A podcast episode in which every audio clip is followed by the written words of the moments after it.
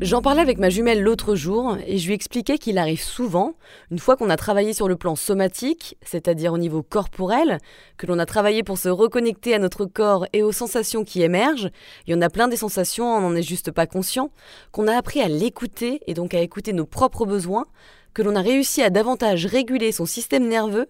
eh ben on peut paraître moins efficace qu'avant. Eh bien, elle ne comprenait pas pourquoi. Alors je lui ai expliqué que les limites de notre corps ne sont pas les limites de notre mental. Hmm, vous avez deux heures.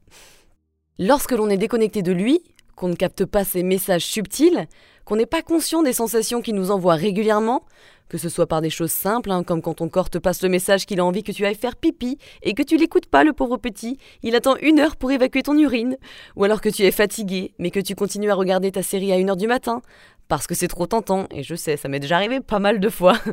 ou que tu évites ta sieste parce que t'as pas le temps, que tu es complètement full pendant un repas entre amis, mais tu te resserres une deuxième part et un autre verre de vin parce que c'est trop tentant, et même si tu finis par avoir limite envie de vomir.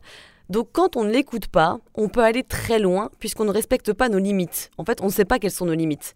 On peut travailler sans faire de pause ou se lever pendant des heures, euh, en finissant vidé ou anxieux à la fin de la journée, avec des douleurs, euh, des douleurs de nuque ou de trapèze, des trucs euh, assez quotidiens finalement, assez classiques. On peut enchaîner des jours sans avoir trop dormi, etc. Ça, ce sont les limites de notre mental. Sauf que, en fonction de notre personnalité, de notre éducation, de nos traumas et de notre passé, le mental, il a des fois pas vraiment de limites. Haha. Si tu veux prouver au monde que tu vaux la peine, par exemple, ou atteindre tes objectifs, que tu es très déterminé, tu peux passer des heures en travaillant à fond, ça paraît assez logique. Mais à partir du moment où tu commences à apprendre à écouter les signaux de ton corps, tu vas t'apercevoir qu'il a besoin de beaucoup plus de pauses que ce que tu lui as donné avant. Tu vas te rendre compte qu'il a besoin que tu ailles te coucher beaucoup plus tôt que ce que tu as prévu, même si c'est frustrant, que tu as besoin de faire une sieste même si tu étais hyper concentré sur ton travail, encore frustrant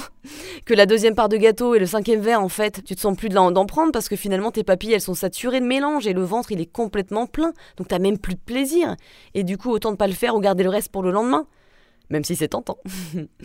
en termes de productivité, tu vas comprendre que tu es effectivement moins efficace qu'avant. Ce qui est, comme je l'ai dit plusieurs fois juste avant, frustrant du point de vue du mental, mais hyper bénéfique pour ta santé globale, parce que plus tu respectes tes limites de ton corps, plus tu seras en harmonie avec lui, car il se sentira davantage respecté et écouté, et il aura également plus le temps de se régénérer. Tu seras donc par conséquent plus épanoui, plus aligné, plus en phase avec toi-même, ça en a besoin, et donc plus équilibré avec moins d'anxiété. Tu vas te rendre compte que ton rythme n'est plus le même. Ça peut n'avoir rien à voir d'ailleurs. Hein. Je vais être honnête, c'est vraiment frustrant. Je le vois quand j'ai une to-do list assez importante dans la journée, mais que le coup de fatigue arrive ou que je sens une tension monter, une grosse pression ou quelque chose au sein de mon corps, et ça c'est le signe qu'il veut me dire en fait, cocotte, j'ai besoin d'un rendez-vous avec toi, allez hop, c'est parti. Et j'ai appris à l'écouter et à l'honorer, donc même si ça m'arrange pas, c'est sûr il y a des fois ça me fait chier, j'ai autre chose à foutre, je prends un peu de temps pour me connecter à lui et ressentir ce qu'il a besoin que je digère pour lui, que ce soit des émotions, des stress, de la fatigue ou autre. Et même si vous ne travaillez pas chez vous, vous pouvez toujours faire une pause entre deux tâches, sauf si évidemment vous croulez sous les réunions, pas de peau.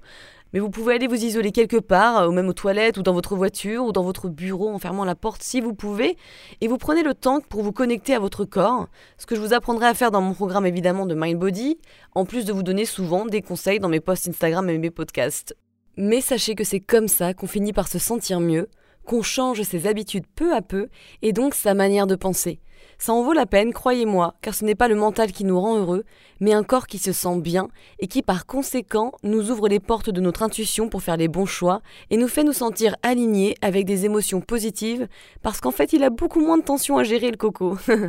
Bisous